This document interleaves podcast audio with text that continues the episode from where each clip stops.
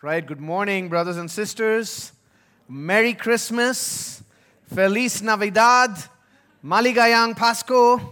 Whatever your language says, joy be with you this morning. Would you please turn in your Bibles to Matthew chapter 1. The Gospel of Matthew is the first book in the New Testament. So we are literally looking at the first chapter, the first page in the New Testament, Matthew chapter 1. While you turn there, I want to announce and give you the joy of celebrating a special Christmas gift again to our church in both our pastors who have arrived. Pastor Will and his family just got in a couple of nights ago. If you would please stand, dear Barclay family. And of course, many of you here on Wednesday night. Pastor Christian Luanda is here as well from Kenya, who joined us in singing this morning. Praise the Lord for these gifts. Let's turn our attention to God's Word in Matthew chapter 1. I'm going to be reading from verse 18 through the end of the chapter. Now the birth of Jesus Christ took place in this way. When his mother Mary had been betrothed to Joseph, before they came together, she was found to be with child from the Holy Spirit. And her husband Joseph, being a just man and unwilling to put her to shame, resolved to divorce her quietly.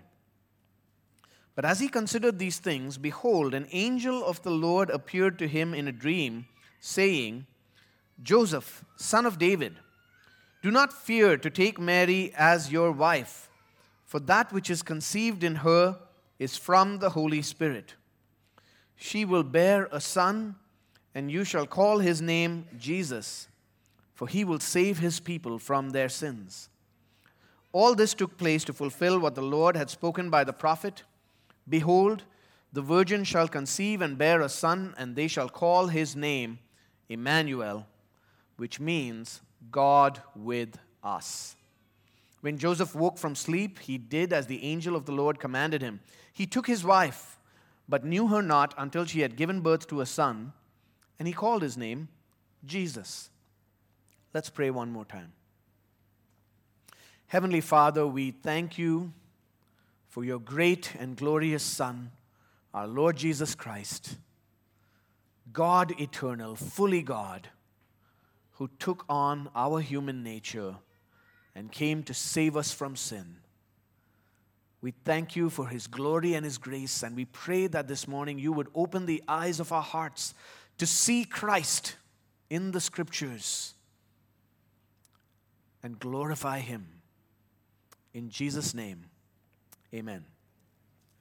So this morning, we're going to talk about a question that we should ask more often.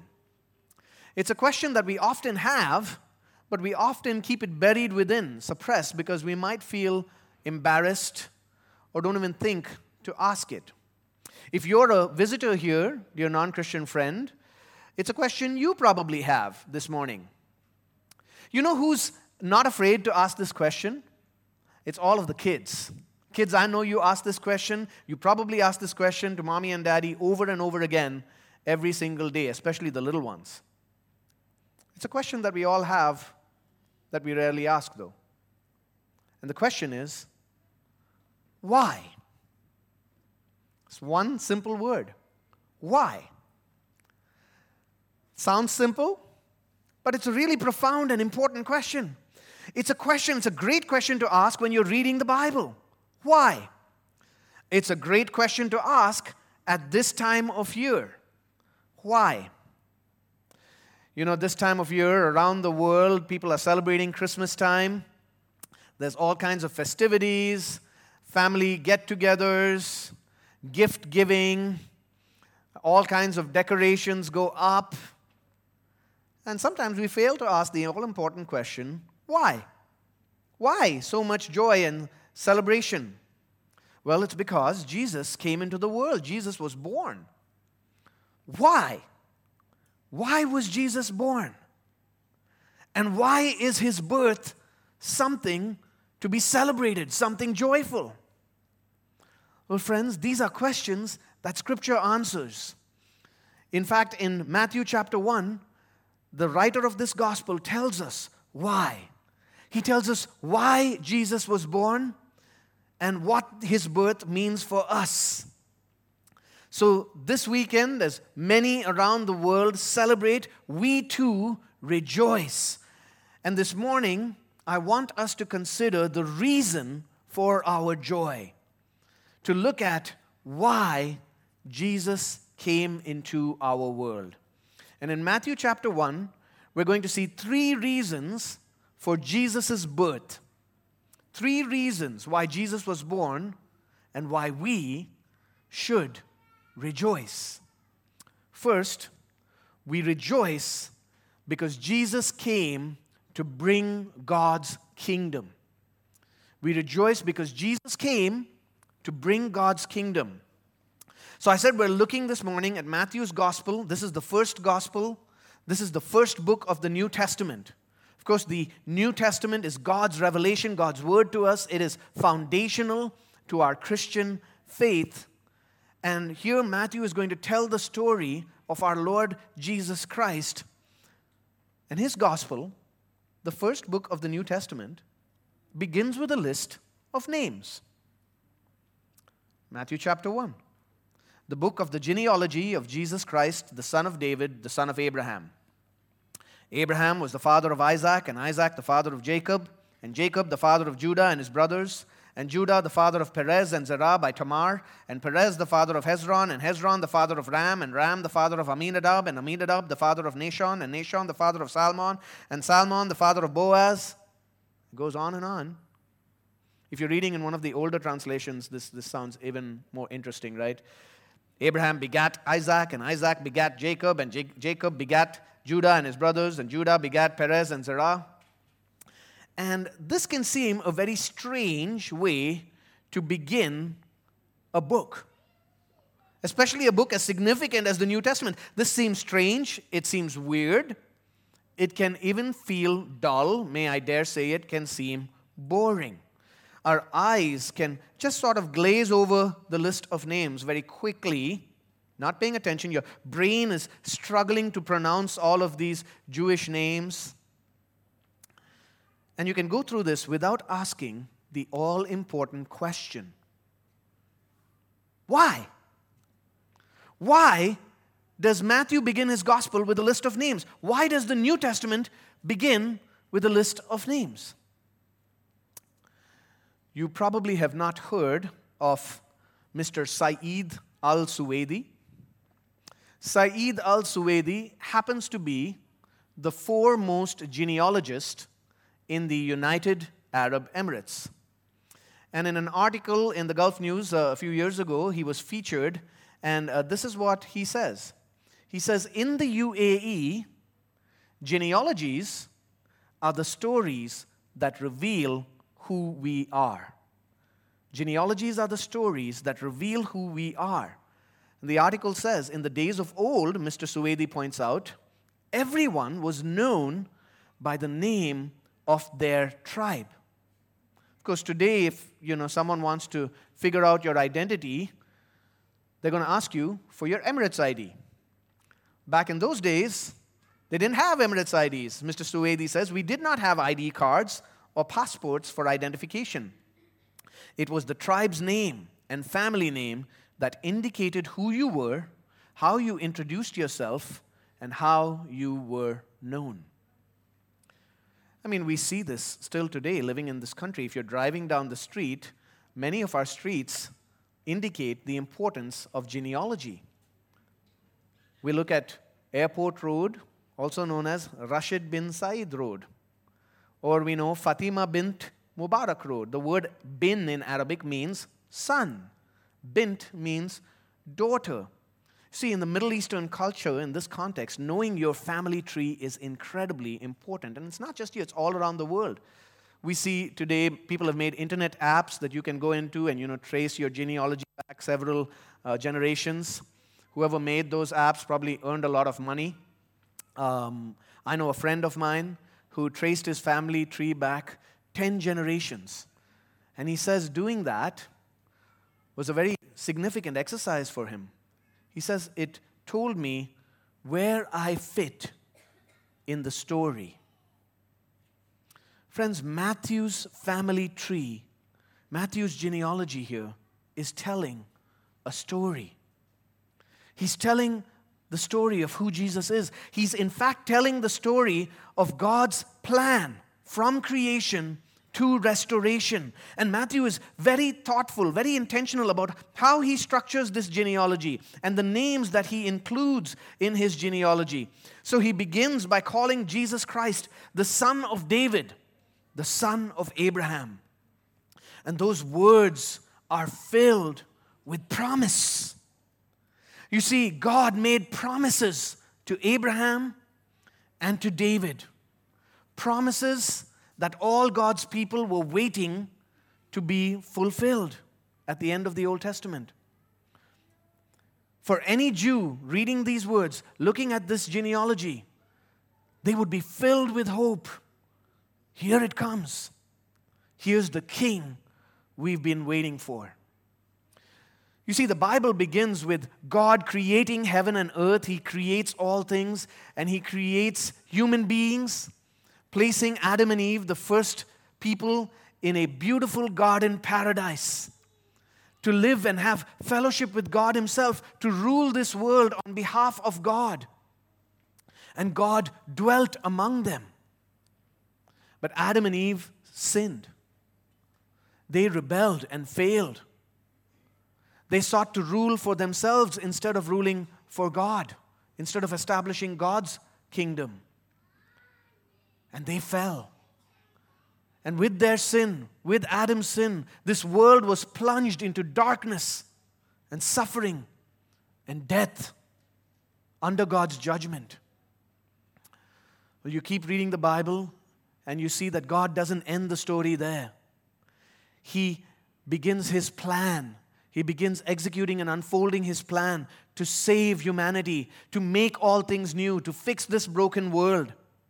And a few chapters later, we see God make promises to a man named Abraham. And His promise is this, that through Abraham's family, all nations would be blessed. God would undo the curse that is upon this world because of our sin through Abraham's line. We see Abraham's family grow into a great nation named Israel. But Israel fails to obey God. Just like Adam sinned and failed, Israel sinned and failed.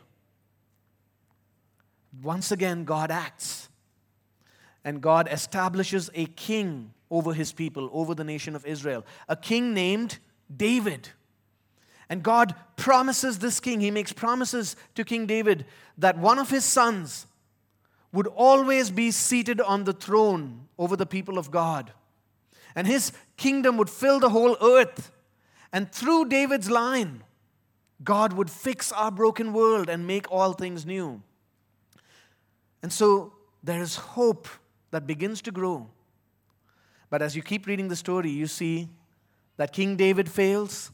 King David's sons fail. All of God's people fail. And once again, they're under God's judgment. Matthew highlights all of this for us in his genealogy. So as you read through these names, he traces the line from Abraham down to David. Look at verse 6. Jesse was the father of David, the king. And then after that, you see this kingly royal line from David going on from verse 6 and following all the way down to 11, where so many of these kings had failed so badly and sinned against God in so many ways that the people of God were exiled from their land. Just like Adam and Eve were sent out of the garden, Israel was sent out of their land into captivity, into Babylon. Verse 11, Josiah, the father of Jeconiah and his brothers at the time of the deportation to Babylon. But the story doesn't end there. It continues. God's faithfulness continues right until verse 16, where David's royal line is preserved all the way.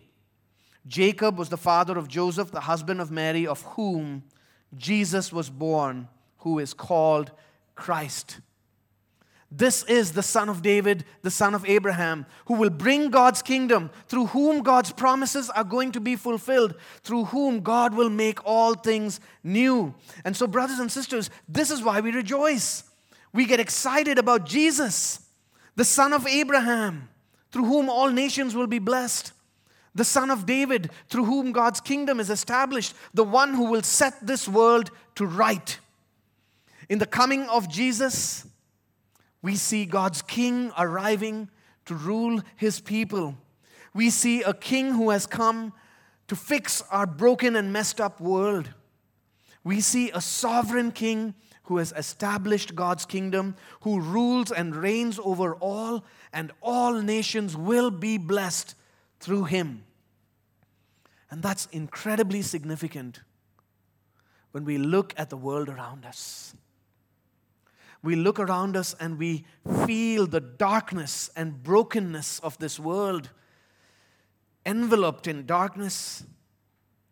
We hear of another war or another rumor of a war, maybe in your home country, or the latest natural disaster. We feel the sting of another loved one lost. Some of you have lost loved ones in the past year. This may be your first Christmas without that someone whom you deeply love. This is my first Christmas without my dad. And I think back, my heart and my mind thinks back to last Christmas when I was with him in India, holding his hand as his mind and his body collapsed and deteriorated. And I was saying goodbye as he died a few days later. We feel the sting of death in this world. It's real. We hear of Omicron, and then you feel like, oh, here we go again. Man, is this pandemic just going to go on forever or what? You know, I've said this before. One pastor talks about the coronavirus. He says this: microscopic images of the coronavirus may show it wearing a crown, hence the name. The word corona means crown. He says it may have temporary rule of our planet. Yet Jesus is king over this and every other virus. So no matter what adversities we face, whether suffering or sickness, persecution or pandemics, great sorrow and loss, friends, we have joy in the midst of it all. Joy that reaches deep into our souls, deep into the sorrow that lingers, and reminds us of a king who has come, a king who rules and reigns, who will fix our brokenness, who will bring ultimate peace and joy and perfection and glory to this world, who has conquered even death. And brothers and sisters, we can rejoice in this king. We say, joy to the earth, the Savior reigns. That's the first reason for Jesus' coming and for our joy. He comes to fulfill God's promises and establish God's kingdom as king. And he will make all things new. But you see, there's one problem. God's king coming to reign and rule and make this world right is not necessarily good news. In fact, it poses a bit of a problem for us. Because you see, we are the problem. In the 20th century, a famous Christian author wrote a letter to the editor of a popular magazine. And his letter was concerning an article that had been published in that magazine about what's wrong with the world. So here's the letter. I'm going to read it to you. He says, "Dear sir, regarding your article, What's Wrong with the World, I am yours truly. We think about how dark and gloomy this world can be, and we must ask that all-important question. What is that question? Why? And we realize it's you and I. We are the problem. We are sinful. We are broken, all of us. And so we need a king Not only a king who will rule and judge, but we need a king who can save and rescue. And there's good news, dear friends. There's good news for broken sinners like you and me. For you see, there's a second reason for Jesus' coming. Not only do we rejoice because Jesus fulfills God's promises and establishes God's kingdom, but we also rejoice because Jesus came to save his people from their sin. We rejoice because he comes as King and Savior. Right? So we read the story of Jesus' birth here in Matthew chapter 1. I read earlier, verse 18, the birth of Jesus Christ took place in this way. When his mother Mary had been betrothed to Joseph, so they were engaged, before they came together, she was found to be with child. And if you stop reading there, that's pretty scandalous. This woman was not yet married. She's engaged to be married. And now she's pregnant. She's supposed to be a virgin. And you know, some people try to get around the Christian belief in the virgin birth of Christ. Some people say, it was really a myth. You see, back in those days, people believed anything. They believed that you could be born of a virgin. And I want to say, back in those days, I think they knew how babies were born. In fact, Joseph certainly knew, because Joseph himself is scandalized.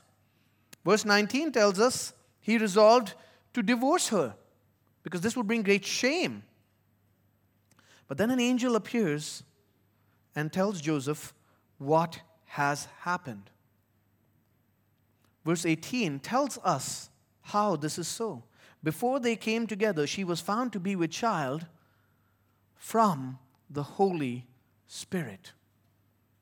The angel tells Joseph, that which is conceived in her is from the Holy Spirit.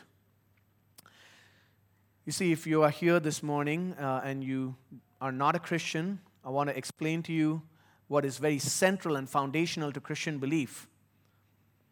Christians believe that there is one God. There is only one true and living God. And we believe that this one God has eternally existed in three persons. This is how God reveals himself to us.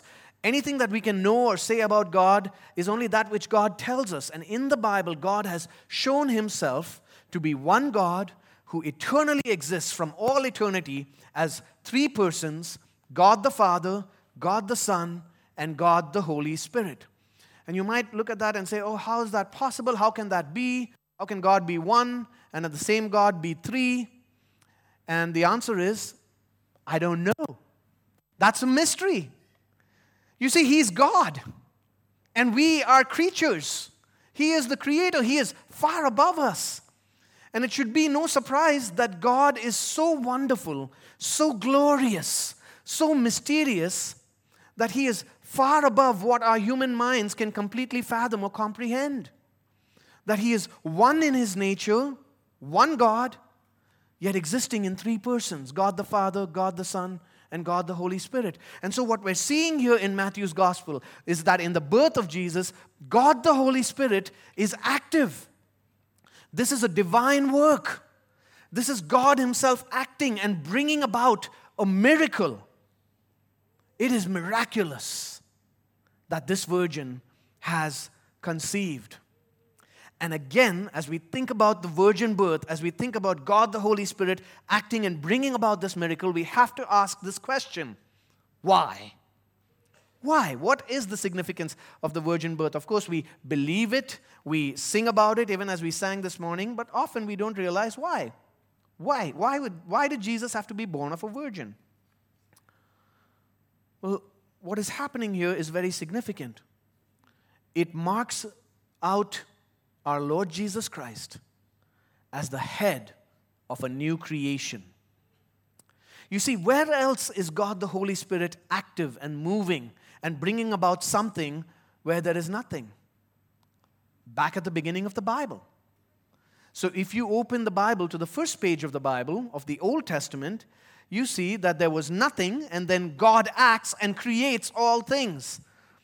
The Bible begins this way. The Bible story starts. In the beginning, God created the heavens and the earth. The earth was without form and void, and darkness was over the face of the deep. And the Spirit of God, there He is, the Holy Spirit. The Spirit of God was hovering over the face of the waters. So there is nothing except God. And then God speaks and says, "Let there be light," and there is light. And then God keeps speaking, and the entire universe, heaven and earth, all that we see around us, comes into existence as God the Holy Spirit moves. And that same Holy Spirit who was active in creation is here in Matthew chapter 1, filling Mary's womb miraculously. You see, there are only two families on planet Earth. In the beginning, we see God create Adam and Eve, and all of us really are born into Adam's family. He's the head of that family. We come into this world as part of Adam's family. And all of us know, of course, as I said earlier, Adam sinned, failed, rebelled against God. And so all of us come into this world inheriting Adam's sin and his sinful nature. But now in Matthew chapter 1, God is acting to establish a new family. Jesus is born of a virgin. He is not like Adam. He is different. He is going to be the head of a new family. He does not have the stain of Adam's sin. He comes to make all things new. He is the head of a new family, a new humanity. He is one who is utterly different. He is the head of God's new creation. And He is going to make all things new. And how is He going to do that? Well, He's going to save us, save His people from Adam's sin. And we see this in verse 21. "She will bear a son, and you shall call his name Jesus." We sing about Jesus, we talk about Jesus, we read about Jesus. And sometimes we don't ask the question, why? Why is His name Jesus? You see, Jesus is the English transliteration of the Hebrew name Yeshua. And Yeshua means this: Yahweh saves. Yahweh is the name of God, the triune God. The one true God has revealed His name as Yahweh. God saves. That's why His name is Jesus. Because through this one, God is going to save. Verse 21 says, "For He will save His people from their sins." Jesus is born not just as a king, but as a savior, as one through whom God provides forgiveness of sins, as one through whom God provides salvation. So you see, friends, ultimately, Christmas is about the cross. And over the cradle of our Lord Jesus Christ looms the shadow of His cross. For this Jesus, who was born to be king, establishes God's kingdom as a suffering Savior who dies to bear the penalty of our sins. In order to fix this broken world, He has to begin by fixing us. And you see, we can't escape our sin any other way. We are always reminded of our sin. You know this. I know this. We feel it deep down. More than the darkness that surrounds us from outside, we can take a deep look within and see the darkness that inhabits us inside. We feel the shame of our deeds. We feel the evil of our thoughts and our words, all of our wickedness. All of our constant straying and inclination to do what is wrong, and all of the ways that we have failed and broken God's commands, and we know that we stand condemned. We know that we stand accountable and guilty. But He will save His people from their sins. And so the crucial question for you this morning is this: am I one of His people? Are you one of His people?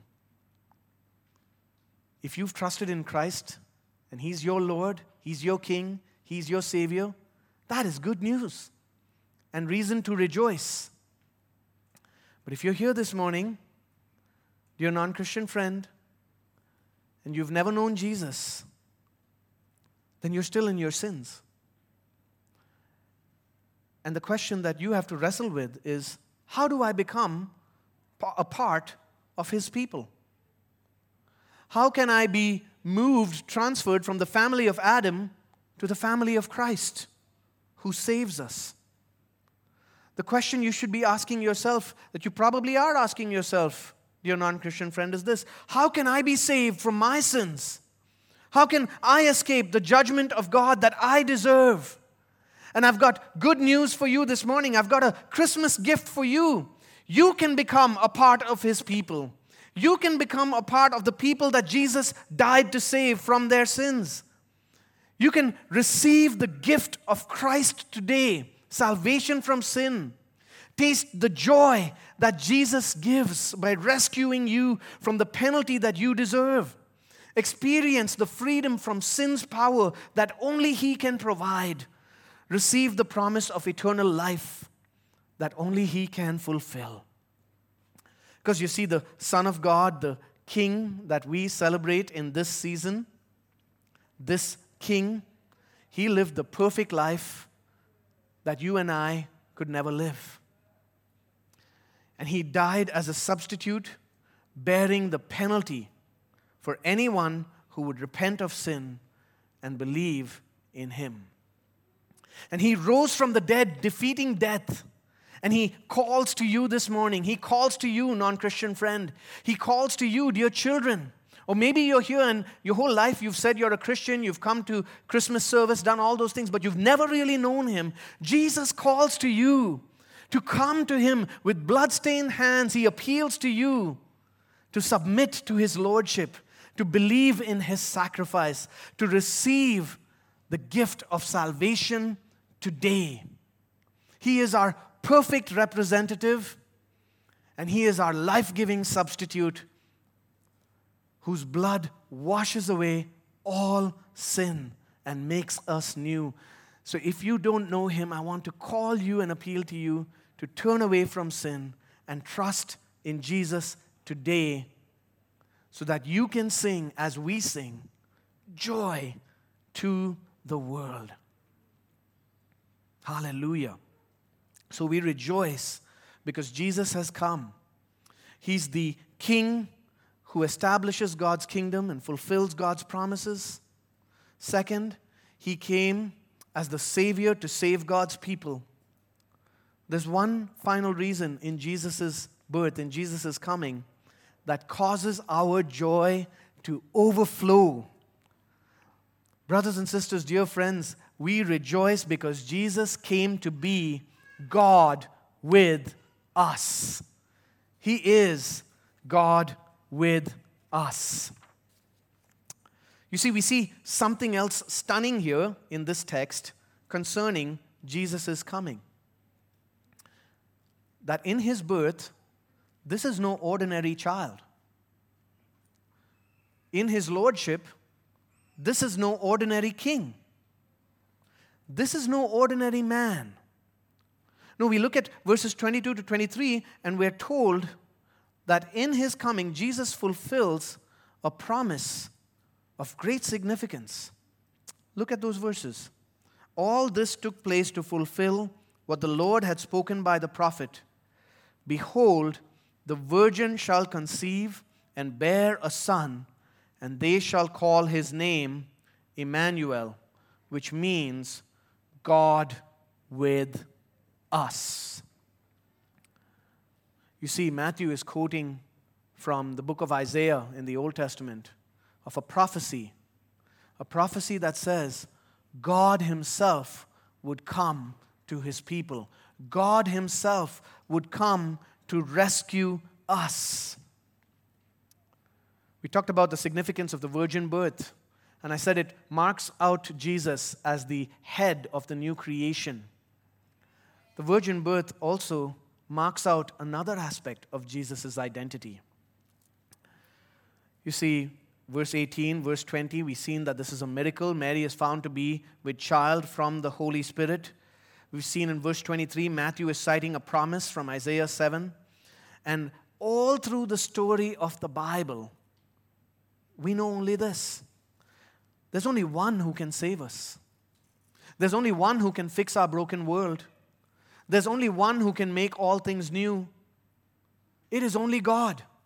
Salvation belongs to the God. Only God can save us from our sins. Only God can act to make all things new.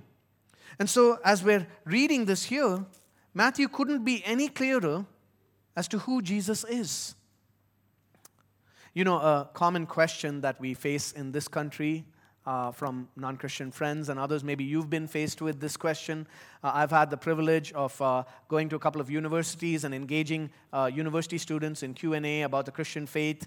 And I frequently get this question. Often it's the first question that is asked. And the question is this: is Jesus God? And I always answer, yes. I believe that Jesus is God. And I believe that Jesus is God because the Bible says that Jesus is God. And of course, there's always a follow-up question. Well, where does the Bible say that Jesus is God? And so maybe when you're talking with your friends, you can point them right here. We have it right here on the first page of the New Testament in the Gospel of Matthew, chapter 1. His name is Emmanuel, which means God with us. God himself has come into this creation to set things right. And so, friends, this is no ordinary child. This is no ordinary man. What we're seeing here is the almighty, eternal God, the creator God himself, humbling himself and taking on to himself a human nature, becoming one of us, entering into our sadness and suffering, entering into this broken world to be with his people and to rescue us. He enters into our fallen world to save us from sin. You know, this is one of the glorious and most profound things imaginable, the mystery of the incarnation. You probably know this popular Christian song. Maybe you don't, but hope you've heard it. Mary, did you know that your baby boy would one day walk on water? And, you know, there's a debate on social media as to what Mary knew and what Mary didn't know. And, you know, people going back and forth. But one line in this song sticks out to me where they say, when you kiss your little baby, you've kissed the face of God. It's the mystery of the incarnation, that Jesus Christ our Lord is fully God, he doesn't cease to be God, and fully man, taken on our human nature. He is God the Son, the Trinity that I spoke of, one God in three persons, God the Father, God the Son, God the Holy Spirit, one God who eternally exists as three persons. Jesus is the second person of that triune God, God the Son. And sometimes people get confused with this when we speak of God as Father and God as Son. Maybe you're here and you're asking the question, how can God have a son? What does that even mean? Well, I want to clarify that to you a little bit more. When we speak of God the Father and God the Son, we're not talking about something that is exactly the same as human fathers and human sons. There's no process of reproduction or biological process by which God the Son became God the Son. When we speak of Jesus as God the Son, he is not in any way lesser than God the Father. He's not some kind of a secondary God. We don't believe in three gods. We believe in one God. When we speak of them as Father and Son, we're not saying that Jesus came into existence at a certain point of time as God, that he's some kind of a lesser God. That's not what we mean. It's not like human fathers and sons where the father is before the son. No, it's different. However, there are some things that are similar. You see, in human fatherhood and sonship, sons share the same nature as their father. I look like my father. There are things that I do that are similar to the things he did, that I've inherited by virtue of being his son. Human sons have the same nature as their father. And everything that belongs to a father belongs to his son. So when the Bible speaks of Jesus being God the Son, when we speak of God the Father and God the Son, what we mean by that is God the Son, our Lord Jesus Christ, shares everything that God the Father has. He has the exact same nature. They share one nature. He is fully God, just as God the Father is fully God. He is begotten of the Father eternally. From all eternity, they have existed in perfect love and union as Father and Son, and everything that belongs to the Father, all authority, all power, all glory, belongs to Jesus, God the Son. And here in Matthew 1, we're seeing this God the Son, who has existed from all eternity, who is the Creator God himself, the one who spoke all creation into existence, the one who upholds all creation even right now. Every atom and molecule of the universe, every star in its place, every single one of us, and every breath that we take is being sustained by God the Son. This almighty, glorious God who had the worship of the angels singing glory to God from all eternity takes on human nature, yet without sin, becomes a helpless baby born into this world without sin, but to save his people from sin, so that we can be with him forever, can be with him, can have a relationship with him, can have fellowship and nearness to God himself. Friends, that is good news.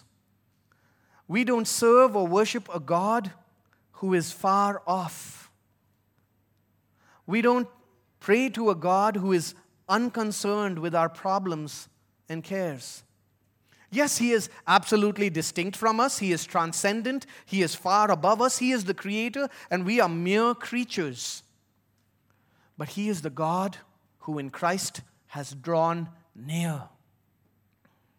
Jesus, the one true God, has lived among us, has walked among us, has suffered like us, has died for us.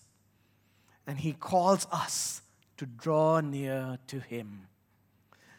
And so we rejoice. We rejoice and we hope in this God, not a God far off, but a God who has promised to be with us always, for all eternity. Whatever the suffering you're facing, dear friend, whatever trial you're going through, no matter how deep the loss is or how hard it feels, whatever sin you're battling, rejoice in knowing this, that our God has drawn near to us in Jesus Christ, that he promises to be with us even now. Because God the Son, our Lord Jesus Christ, who dwelt among us, that same Jesus, risen from the dead and ascended as King, has sent God the Spirit to dwell within us when we believe in him. So we rejoice in his presence with us now, and we rejoice knowing this, that one day he will come again. Jesus will come again, not as a helpless baby, but as a victorious king. And this creation will be made new. No more sorrow, no more suffering, no more tears, no more death, no more sin. We will see his face, and we will be with him forever in his everlasting kingdom. Matthew's gospel begins with a declaration of good news that this king has been born, that this Savior has been born, that God has come to be with us. And Matthew's gospel also ends with a declaration. Not a declaration made by angels like we see in Matthew chapter 1, but a declaration that every follower of Jesus Christ is to make. A declaration of good news. Matthew 28. Go therefore and make disciples of all nations, baptizing them in the name of the Father and of the Son and of the Holy Spirit, teaching them to observe all that I have commanded you. And he says, behold, I am with you always to the end of the age. Let's pray. Father, we thank you for our Lord Jesus Christ, our King and our Savior and Lord, who has made all things new. Thank you for your presence with us. May we proclaim this good news to every tribe and tongue and nation on the planet, good news of salvation from sin and everlasting joy. In Jesus' name, amen.